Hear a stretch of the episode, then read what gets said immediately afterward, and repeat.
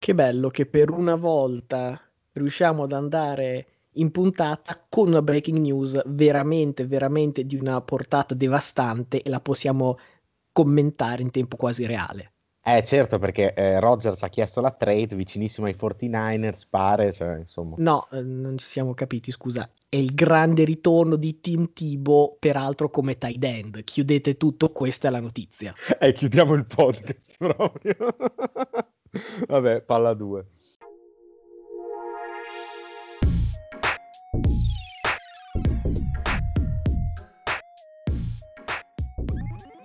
Bene, allora non parleremo più di Team Tibo, voglio sperare. Eh, siamo arrivati alla puntata numero 59 del podcast Palla 2. Io sono sempre Luca Bolognesi. Io sono Matteo Venieri, numero 59, intrigante su due fronti, come il 58 mai usato in NBA, quindi se mai tu dovessi essere draftato ti insomma, inviterei a usare questo numero, così saresti il primo eh, nonché il primo giocatore veramente scarso da andare in NBA, però insomma questo è un altro discorso. In NFL invece vorrei citarne uno, soprattutto per questioni di tempo, devo dire, sarebbe Luke Kickley, ex linebacker dei Panthers, ritirato di recente in maniera anche prematura e ha una veloce storia su, sul, su Kickley perché eh, era credo il 2017 ehm, quando era a Boston College, lui ex giocatore al college appunto di Boston College e non so bene perché me lo ritrovai nel campus e aveva una specie di eh, banchetto in cui faceva eh, foto con, con, gli studenti, allora mi sono precipitato eh, a riprendere il cellulare tutto per farmi la foto,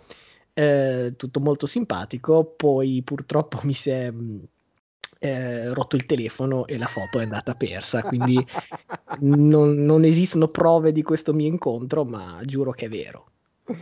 Bene, insomma ha portato bene, diciamo. Peraltro la cosa simpatica è che eh, siamo più o meno alti uguali, ma lui è largo il doppio.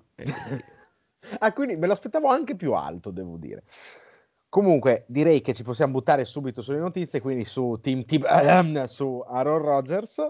Insomma, ci puoi raccontare un attimo cosa sta succedendo proprio pre-draft? Sì, perché questi 5 minuti che mettiamo prima appunto del nostro mock, io li avrei utilizzati tutti per parlare di Tintibo, però mi tocca, perché è venuto questo briefing, mi tocca apparentemente parlare di Rogers che sembra un giocatore migliore, io non, non sono così d'accordo. Non eh, lo però... so, record ai playoff è migliore quello di Tibo. Infatti, probabile.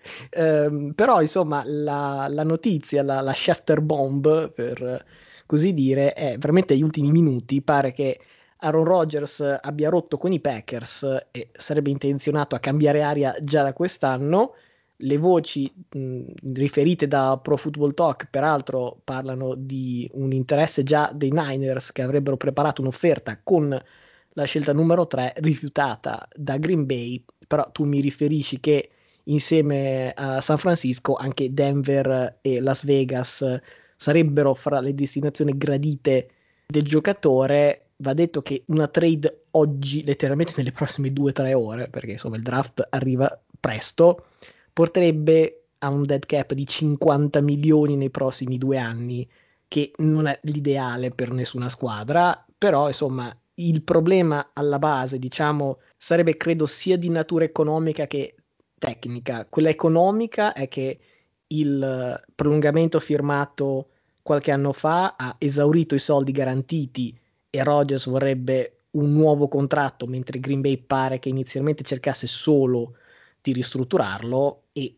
a livello tattico sappiamo benissimo è l'anniversario del draft di Jordan Love che ha veramente eh, fatto penso arrabbiare tanto i fan e inviperire Rogers giusto un cicinino. Sì, poi arrivate le chiamate ai playoff, insomma, che non penso siano state molto gradite il non giocare quarto down, eccetera. Beh, insomma, però montare su una trade così importante in poche ore a me sinceramente sembra complicato che succeda anche perché Green Bay non penso abbia nessuna intenzione di lasciarlo andare così, eh, soprattutto per i motivi che dici tu di cap, ma anche eh, di immagine e anche comunque di voler incassare qualcosa di grosso per quello che è comunque l'MVP eh, uscente.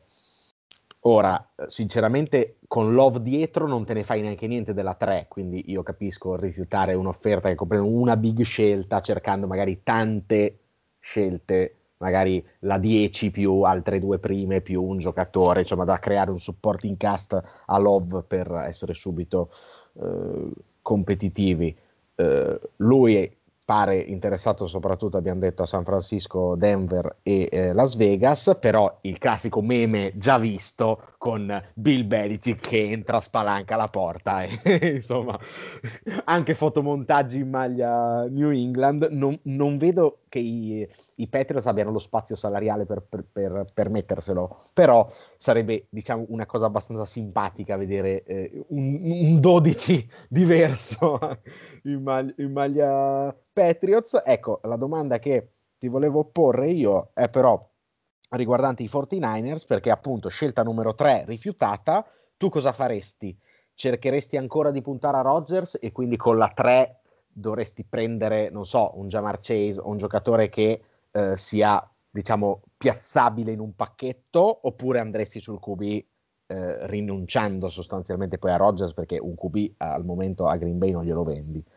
Questa è una situazione che più o meno avrei fatto con la parte su Julio Jones più tardi, cioè mh, non è scontato fare un'operazione un po' in stile NBA dove una squadra sceglie un giocatore già d'accordo con l'altra e poi fanno lo scambio, anche perché, come dicevo prima, le questioni di cap sono eh, questioni che vanno a scambiarsi il primo giugno, quindi sarebbe da aspettare un mese dove magari la gente cambia idea, dove magari la gente dice oh ma siamo sicuri, credo che se rifiuti la 3 e forse come mi dicevi prima non c'è tempo effettivamente per prendere la 3 e poi scambiare la 3 con qualcun altro, cioè sarebbero questioni che veramente impierebbero giorni e invece hanno ore a disposizione. Il fatto è che San Francisco è una squadra che ha avuto molta sfortuna e ha fatto trade up, quindi si trova lì non perché sia una squadra schifosa, ma per tutta una serie di circostanze.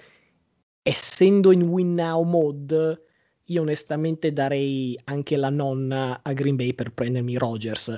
Tanto le scelte sarebbero realisticamente molto molto, insomma, nei 28-32, diciamo, si riesce un po' a invogliare Green Bay a inghiottire quei 50 milioni di dead money, allora veramente devi fare forse un'offerta ancora più folle per un giocatore per cui serve già un, un'offerta folle. Se sono in Green Bay, non lo so, hanno fatto talmente tante cavolate che è difficile capire cosa pensano loro. Ecco, eh, poi se eh, San Francisco insomma fa una chiamata a Green Bay e gli dice, beh, ne riparliamo dopo, però intanto ditemi chi devo scegliere che poi vediamo. Ecco, questo manderebbe totalmente in vacca il nostro mock, che ovviamente penso abbia poche speranze di indovinarne più di 5 o 6, però con la 3 sbagliata, forse questo 5-6 cala 3-4.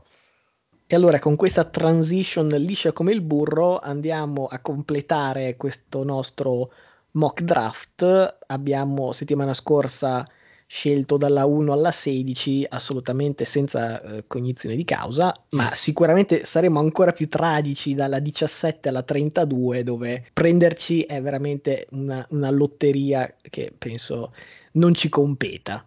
Beh, ribadisco che si stappa lo spumante se se ne prende più di uno, cioè uno è già molto bene, due è festa con le, con le conigliette. Cioè. Beh, le conigliette che peraltro vengono pagate da Paul Pierce, che esatto. è già nel giro. Quindi... Questa te l'ho messa solo da insaccare, proprio. mi segni più uno nel, negli assist, per favore, nel mio tabellino. Provvederò. Comunque, cominciamo con la 17, che è la scelta dei Las Vegas Raiders, che peraltro, parlando di Rodgers, ecco, destinazione gradita, non si esclude che potrebbe essere coinvolta, però ecco, se gli dai la 17 forse ne servono 4 o 5 di prime scelte. Detto ciò, al momento eh, diamo come car ancora starter eh, ai Raiders e da quando insomma la big trade eh, in cui è stato ceduto Khalil Mack, la difesa dei, dei, Raiders non si è più ripresa ed è sempre stata penso ultimi 5, l'anno scorso ultimi 3 addirittura per sec messi a segno in una difesa che tra l'altro in generale è un colabrodo, quindi cioè, potresti anche prendere cornerback, linebacker, serve un po' qualunque cosa, però ecco un edge rusher serve come il pane, tu mi hai fottuto prima qui ti pay con uh, i tuoi amici di, di, Minnesota, quindi chiamerò Jalen Phillips uh, da Miami, che sulla carta potrebbe anche essere meglio di Pay, ha avuto qualche problema fisico, però insomma più che valido. Passo alla 18 con Miami e di base diciamo che il primo mock pensato mesi fa avevo scelto ehm, Jamar Chase in alto e Najee Harris in basso che sarebbe insomma un simpatico quadretto di armi per Tua peraltro Harris ex compagno di Tua ad Alabama sicuramente a Miami serve un running back perché insomma non c'è praticamente nessuno di Come decente Salvon Ahmed Beh, c'è anche Miles Gaskin eh, che avevo che pescato io lo scorso anno, uno po- delle poche gioie del biofantasy.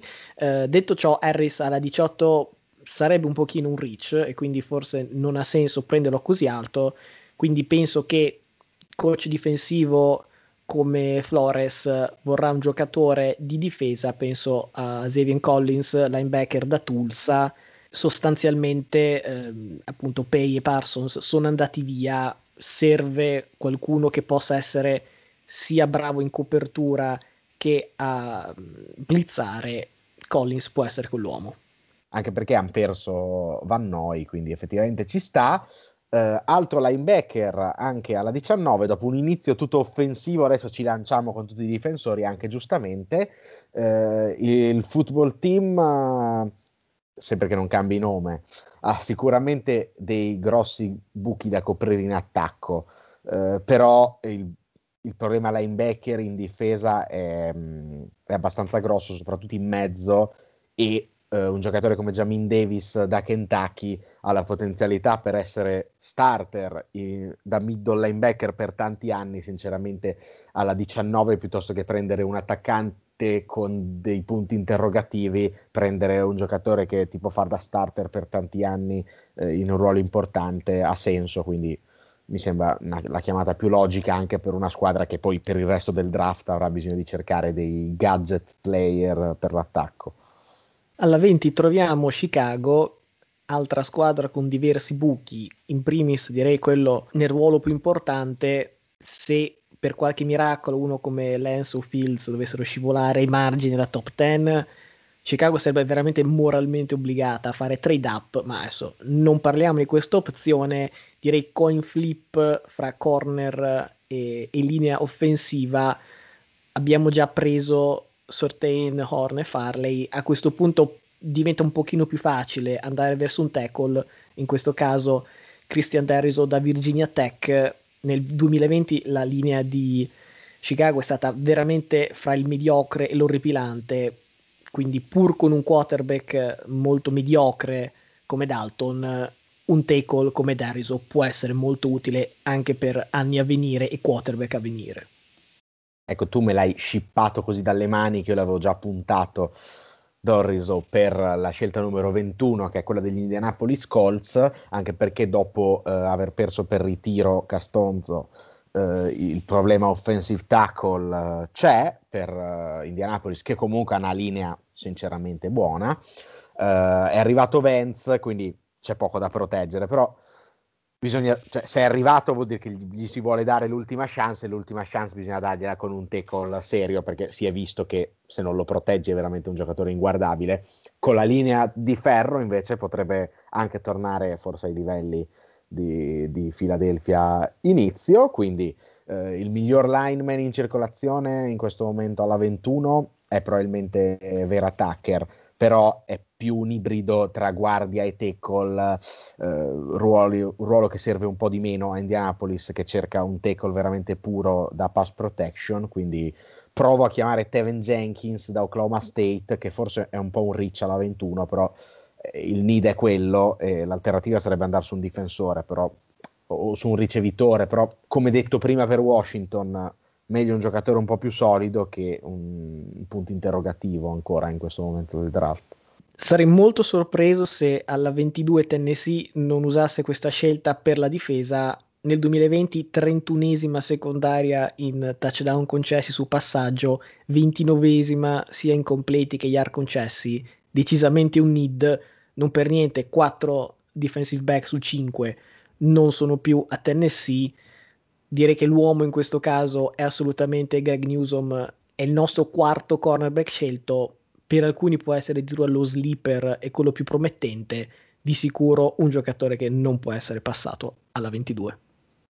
Ecco, arriviamo alla 23 dove ci sono per la seconda volta in questo draft i New York Jets e come già detto alla 2 che era abbastanza fissa per Wilson, però i Jets potrebbero comunque prendere un po' di tutto perché la squadra è, è, è totalmente da rifare, quindi scelta un po' da, da indovinare. Eh, scelto il proprio franchise QB alla 2 con Wilson, avrebbe senso chiamare un offensive lineman, però la difesa è veramente una vergogna, quella di, di, di, New York. Farebbe comodo un cornerback, però tu mi hai shippato Newsom proprio da sotto le mani. Eh, a questo punto, considerando che è arrivato Sale, eh, che è un, un defensive coordinator che punta molto sulla pressione in linea, perché non chiamare un edge rusher? Uh, se fosse ancora disponibile, nel nostro, nel nostro mock è ancora disponibile, Aziz Ojulari da Georgia è un, una scelta che potrebbe essere interessante, forse l'ho pronunciato male, non lo so. Ma forse li pronunciamo tutti male, chi può dirlo? Eh, passiamo a Pittsburgh perché partiti Pounce e Villanueva quest'anno più Ramon Foster, quello prima, la priorità numero uno è la linea offensiva prima dicevi appunto Vera Tucker ibrido guardia tackle, secondo me proprio perché è una linea che ha buchi dappertutto avrebbe senso prendere questo tipo di giocatore, altrimenti c'è anche Samuel Cosmi che è più un tackle puro. Sono sicuro che la tentazione di Pittsburgh sarebbe quella di scegliere un running back, specie perché in questo nostro mock sia Harris che Etienne sono ancora liberi l'anno scorso avevano il peggior running game della Lega, 84.4 yard a partita, però vista la ottima capacità del management di pescare ottimi skill player, insomma, dal secondo, terzo, sesto, no? Antonio Brown era al sesto, ecco, tenterei più che altro la linea offensiva e poi prendi un running back normale piuttosto che il contrario. Sì, anche perché sinceramente non penso che Vera Tucker scenderà fino alla 24, se scende alla 24 è non passabile, sarebbe un delitto. Eh, insomma, arriva alla 25 dove, come già detto per i Jets, seconda scelta di questo draft per i Jacksonville Jaguars, che hanno scelto il loro franchise QB alla 1, quindi potrebbero chiamare un offensive lineman che però cominciano a scarseggiare a questo punto. Altra squadra che fa vomitare e quindi ha bisogno un po' di tutto, secondo me potrebbe essere il momento buono come punto del draft per chiamare un ricevitore, ma in realtà Jacksonville ha tantissime armi già interessanti in quel reparto e quindi proverei ad aggiustare la difesa prendendo eh, il miglior giocatore di un ruolo, ovvero la miglior safety del draft, che sarebbe Trevon Moerig da TCU. Potrebbe essere uno starter solido per tanti anni e secondo me alla 25 fa sempre comodo prenderlo. E invece alla 26 con Cleveland il need primario sarebbe un cornerback perché insomma la secondaria è sì stata un po' aggiustata in free agency ma insomma è stata barbarizzata lo scorso anno. Purtroppo i nomi migliori sono già stati scelti. Allora best player available appunto un linebacker in Uvusu Karamoa chance che l'abbia pronunciato bene, direi vicino allo zero.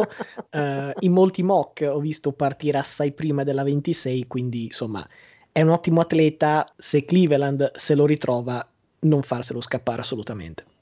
Quindi siamo alla 27 con uh, i Baltimore Ravens che hanno anche scambiato uh, la 31 dando via il loro miglior offensive lineman Brown a Kansas City. Ecco, uh, un lineman offensivo come un ricevitore che è l'altro need offensivo della squadra potrebbero arrivare anche alla 31, anche perché ormai come già detto tante volte in queste scelte ricevitori è un po' difficile capire a questo punto chi sia meglio chi sia peggio, quindi un po' un prenderci, eh, linea offensiva ne abbiamo portati via ben troppi, allora need invece difensivo è un edge rusher, e perché non chiamare Jason Owe, anche questo come il diavolo devo pronunciare, da Penn State, che è altro giocatore che potrebbe avere un bel impatto, eh, poi diciamo, passare il problema ricevitore o offensive lineman alla 31. Ue mi sembra un po' napoletano, però insomma, potrebbe, potrebbe starci. Poi c'è l'H, se no, oh, però... Uh... Siamo alla 28 e troviamo in questo momento i New Orleans Saints. Non è detto che fra un paio d'ore li ritroveremo perché voci recenti parlano del loro tentativo di salire in top 10. Non si sa esattamente se andrà a buon fine, ma ci stanno provando.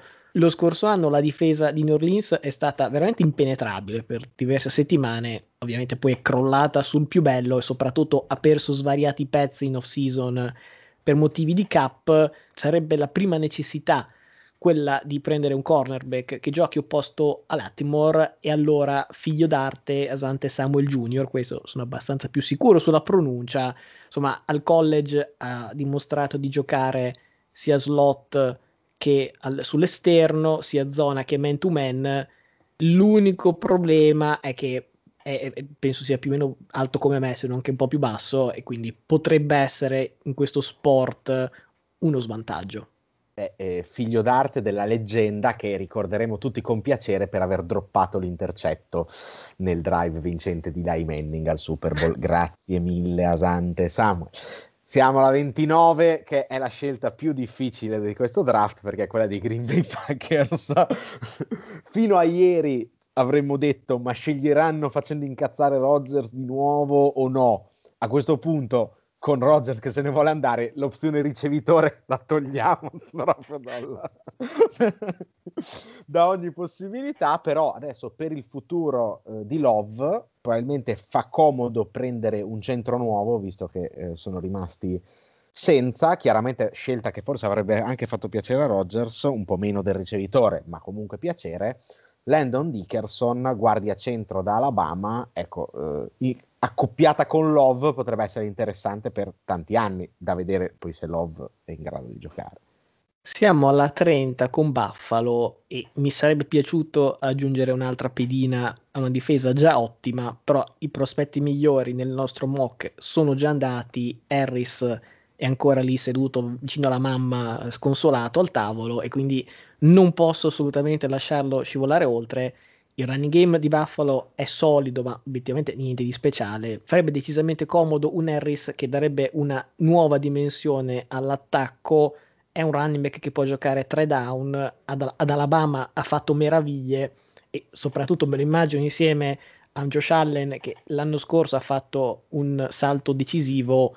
Avere questo tipo di supporto nel backfield potrebbe veramente farlo arrivare fino, fino a forse all'MVP, non lo so.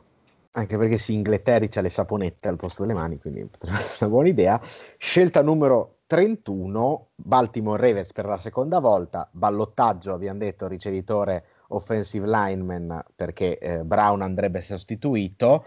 Chiaramente non è impossibile che Baltimore, dopo aver fatto una prima trade, impacchetti queste prime due scelte per buttarsi in alto e magari prendere un top ricevitore di questo draft se trova sponda da qualcuno. Se non trova sponda, però a questo punto forse eh, il ricevitore va preso. Eh, opzione interessante, eh, Caderio Stoney di Florida. Spero per loro che non, non, seguono questa opportunità che tanti mock draft gli danno, perché altro giocatore eh, gadget player piccoletto che fa coppia con uh, il cugino di Brown e alla fine non c'è sostanza, serve un big target anche perché Lamar Jackson generalmente la spara ai piccioni, quindi io chiamerei Terrence Marshall Jr. da LSU. Chiudiamo alla 32 con i campioni in carica Tampa Bay Buccaneers.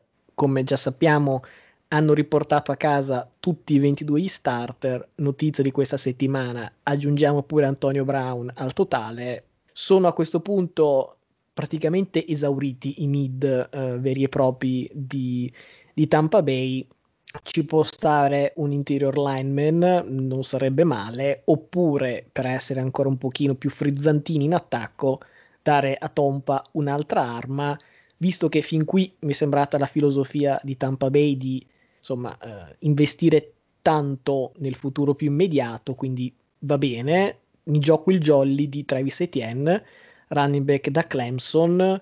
se dovesse arrivare così, onestamente è difficile passarlo. È un po' qua- quasi come lo scorso anno Kansas City fece con Edward Siler, cioè è un backfield competente. In stagione è stato abbastanza deludente, salvo poi esplodere ai playoff.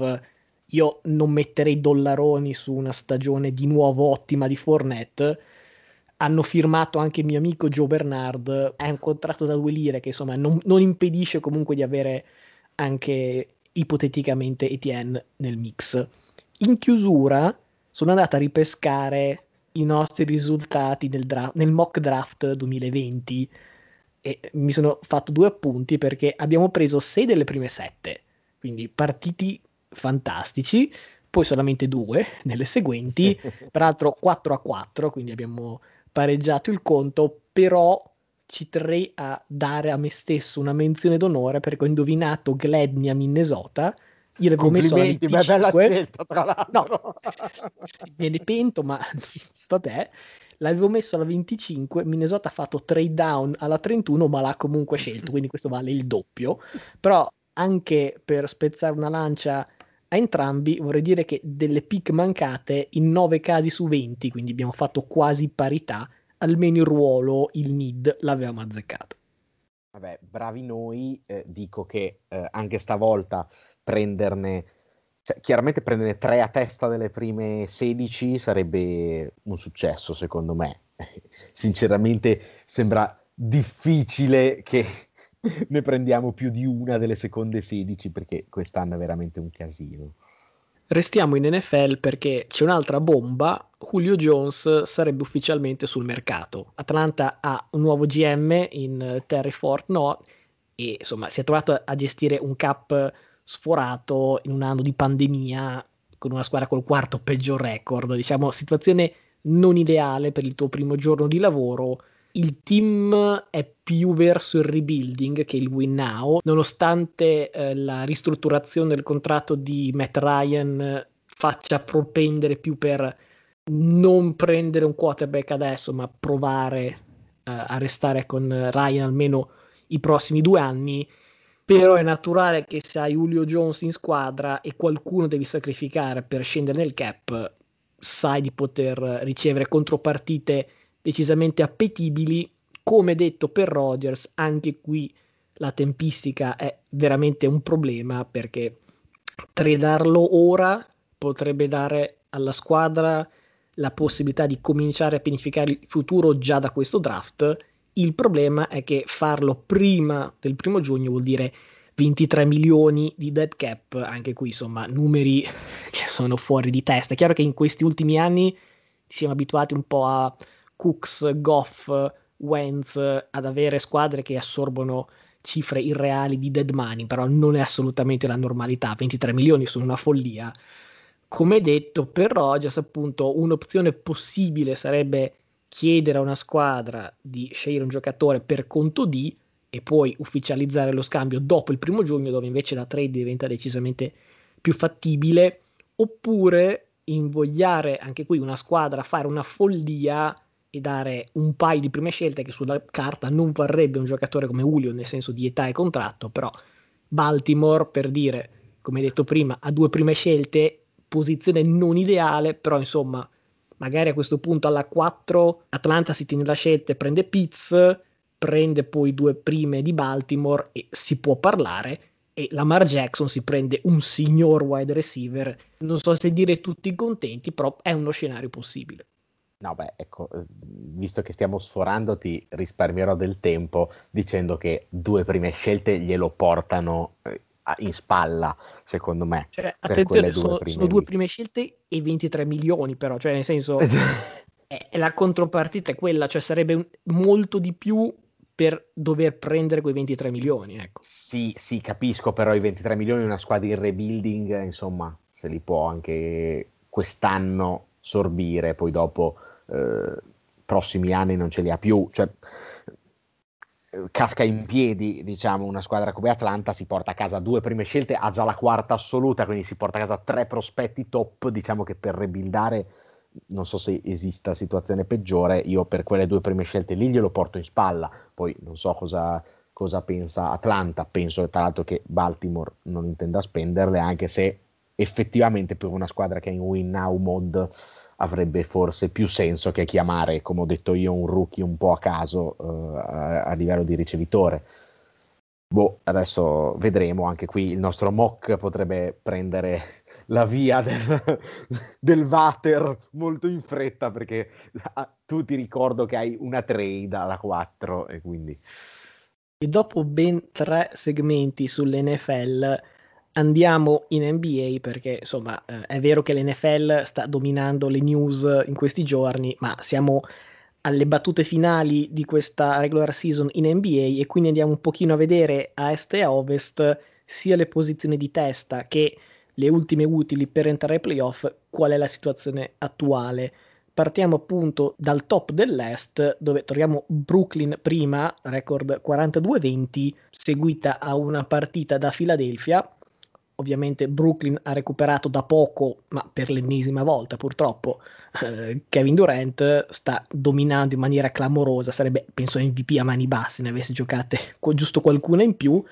Philadelphia dal canto suo ha da poco ritrovato Embiid, ma i risultati sono un po' così così perché ha dominato Brooklyn nello scontro diretto, ma poi quattro sconfitte consecutive hanno portato al controsorpasso dei Nets ieri sera più 44 ad Atlanta e clinch ai playoff. Da qui alla fine, però, Philadelphia ha veramente un calendario banale, solo tre squadre con record vincente, peraltro molto modeste. Brooklyn invece si ritrova fra le altre Denver, Dallas e due volte Milwaukee. Ricordiamo Arden forse fuori fino ai playoff, quindi corsa al seed numero uno apertissima, direi Philadelphia favorita. Beh, eh, Milwaukee non è un grosso problema perché è sostanzialmente terza eh, sicura. Ecco, le due squadre dell'Ovest sono molto più un problema perché ci arriveremo dopo, è Royal Rumble. Di là eh, Philadelphia ha bisogno del seed di vantaggio perché sennò cioè, già Brooklyn è favorita, secondo me non, non se la può mai giocare. Poi dipende un po', c'è un po' da capire anche situazione infortuni di Brooklyn. Penso comunque che Brooklyn possa farcela a rimanere davanti, sinceramente. Ha già la, ha la partita di vantaggio, ha un Durant che è sembrato immarcabile, è rientrato giocando dalla panchina ha fatto 30 passi dalla panchina. Vediamo invece le zone un pochino meno nobili dell'Est. Siamo in bolla playoff, 6 squadre in 5 partite. In X ne parliamo meno, meno nobili, 9 vinte di fila in X, poi hanno perso. Per esatto, decisamente caldi. Uh, Miami-Boston continua ad andare a braccetto, veramente come vince una vince l'altra, come perde uno perde l'altra. Sono, penso a pari merito da settimane. Eh, Ma nessuna... lo fa apposta perché così ti tocca tifare per Boston. Beh, questo non credo succederà. Uh, credo però che proprio perché si giocano fra il sesto e il settimo posto, insomma, è abbastanza decisivo evitare il mini torneo dove peraltro in questo momento una squadra al settimo posto incontrerebbe Washington, penso sia l'ultima squadra che vuoi trovarti sulla tua strada. Ieri sera contro i Lakers, Westbrook, tredicesima tripla doppia del mese, superato il record di Wilt. Beh, ma fai zona 40 minuti contro Washington, sei a posto. che non è molto cultura NBA, però sarebbe interessante vederla. No, insomma, effettivamente Washington non la vuoi incontrare. C'è anche Chicago ancora in corsa per entrare nella, almeno nel mini torneo, detto che in realtà da quando hanno comprato Vucevic sono un po' in merda, però eh, sinceramente Charlotte mi sembra un po' un'intrusa, ottava, ma l'Est è un po', è un po così. Miami e Boston, soprattutto Miami, può essere anche una mina vagante ai playoff, cioè paradossalmente chi tra Brooklyn e Philadelphia arriva seconda rischia poi di beccarsi Miami al primo turno, ecco, n- non la vorrei beccare, cioè meglio piuttosto New York che arriva quarta, però New York-Atlanta potrebbe essere una bella serie tra quarta e quinta, se si confermano ovviamente le tendenze che adesso vedono. New York quarta, Atlanta quinta, Boston e Miami pari, ma Boston sesta e Miami settima e Charlotte ai margini della zona, della zona playoff. Passiamo il Mississippi e andiamo a ovest, dove troviamo gli Utah Jazz che guidano sia l'ovest che l'intera lega con 45-17, ma insomma rischiano di inciampare proprio sul più bello. Hanno preso duelle contro Minnesota assolutamente insensate. Nonostante ciò, ieri sera vittoria proprio risicata, più 49 contro Sacramento senza Mitchell e Conley. Questo penso la dica molto di più su Sacramento in realtà. eh, venerdì, domani, c'è la sfida assolutamente, credo, decisiva per il primo posto perché si gioca a Phoenix che segue a ruota a una sola gara di distanza, 15 vittorie nelle ultime 20, compresa ieri sera vittoria contro i Clippers, direi decisiva nell'aumentare il divario con i Clippers proprio per il primo e il secondo seed, anche come per Philadelphia, Phoenix ha clinciato i playoff, in questo caso per la prima volta dagli ultimi 11 anni. Il calendario è decisamente più semplice rispetto alle rivali, quindi devo dire favorita secondo me Phoenix. Un discorso forse a parte andrebbe fatto per i Lakers perché sono un pochino in, in bolla fra le prime e, e insomma le seconde AD è appena tornato, LeBron ha raggiunto quota 20 partite saltate, siamo 8 vittorie, 12 sconfitte, onestamente neanche un record così brutto eh, in tu- tutto considerato. Al momento i Lakers sono quinti, abbastanza lontani da Denver, ma devo dire che un matchup quarta contro quinta contro Denver non sarebbe male per loro, ricordiamo KO Murray detto che Utah e Phoenix entrambe per motivi diversi non possono non avere il mio favore, detto che penso che purtroppo ai playoff non ce la faranno, molto più pericolosa Phoenix che anche nelle ultime partite ha messo in mostra un CP3 in versione clutch come poca cosa. Devin Booker è sempre stato un giocatore clutch, insomma non vorrei incontrarli loro ai playoff. Utah tutti si aspettano il meltdown clamoroso ai playoff, però è tutto da vedere. Sicuramente tra le due tifo Phoenix per, per affinità uh, affettive, semplicemente. Sono, du- sono, due belle realtà, hanno già clinciato i playoff. I Clippers sono arrivati anche a essere a una gara dalla vetta del, dell'Ovest. Poi, come loro standard, insomma, quando le cose vanno troppo bene, bisogna un attimo autoaffossarsi. Credo non si faranno superare da Denver, anche se hanno una sola partita di vantaggio tra terzo e quarto posto. Io sogno un primo turno con il derby di Los Angeles, quindi spero o nel sorpasso di Denver sui Clippers o nella discesa dei Lakers che tu hai messo nel primo gruppo e ci stanno per potenzialità ai playoff però ovviamente hanno 5 gare di distacco da Denver, non, credano, non credo ci sia nessuna speranza che li raggiungano, mentre ne hanno una sola e mezzo di vantaggio su una Dallas che è caldissima, quindi ecco che di nuovo il derby di Los Angeles potrebbe verificarsi come terza contro sesta, se Dallas per caso ci nel sorpasso.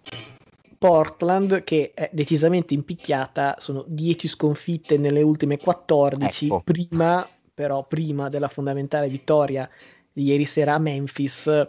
Detto questo, oggi ci sarebbe un interessante testa a testa, settima contro decima Portland Warriors e devo dire che insomma i Warriors hanno abbastanza margine su New Orleans, undicesima direi sostanzialmente fuori dai giochi, soprattutto direi che un matchup Lillard contro Curry in stagione ha sempre, e anche playoff devo dire, ha sempre dato grande spettacolo, quindi se sono nei Warriors magari cercherei di evitarlo, però da fan mi piacerebbe vederlo, ma ci terrei ancora di più ad evitare Dallas, visto che giusto un paio di sere fa ha ripassato i Warriors, che insomma sembrava una squadra di G League. Eh, appunto, ma io dicevo Dallas caldissima perché, insomma, eh, le, nelle ultime partite magari eh, ha fatto delle vittorie interessanti. Quando c'è Porzingis sono at- assolutamente top tier. Quando non c'è, eh, insomma, dipende dalla serata di Luca, eh, però sono sempre pericolosi. Potrebbe essere un po' la mina vagante di questi playoff. Oh, Memphis ottava, secondo me, è come eh, Charlotte a est un po' l'intrusa attenzione perché non ai decima ci sono vecchi volponi, hai detto di Warriors decimi, ma noni San Antonio Spurs. Siamo in chiusura e quindi settimana prossima avremo altri temi decisamente interessanti da trattare. Abbiamo già parlato di alcuni giocatori come Jokic, Embiid, Harden e quindi insomma faremo un pochino il punto della situazione sulla lotta all'MVP. Ovviamente saremo freschi di draft e quindi faremo un pochino un recap uh, del primo round di tutti i successivi. Vediamo uh, Rogers che piani avrà per far vincere Minnesota come suo nuovo quarterback e soprattutto, e soprattutto faremo un'analisi nel dettaglio del grandissimo combattimento fra Mayweather e Logan Paul che insomma sono ex talenti WWE e quindi insomma temoni. Eh, se permetti, sulla box mi tiro indietro, sulla WWE se vuoi possiamo tornare e ti suggerisco di guardarti il nuovo tag team di Raw perché gli Arcade Bro potrebbero essere materiale per il prossimo podcast.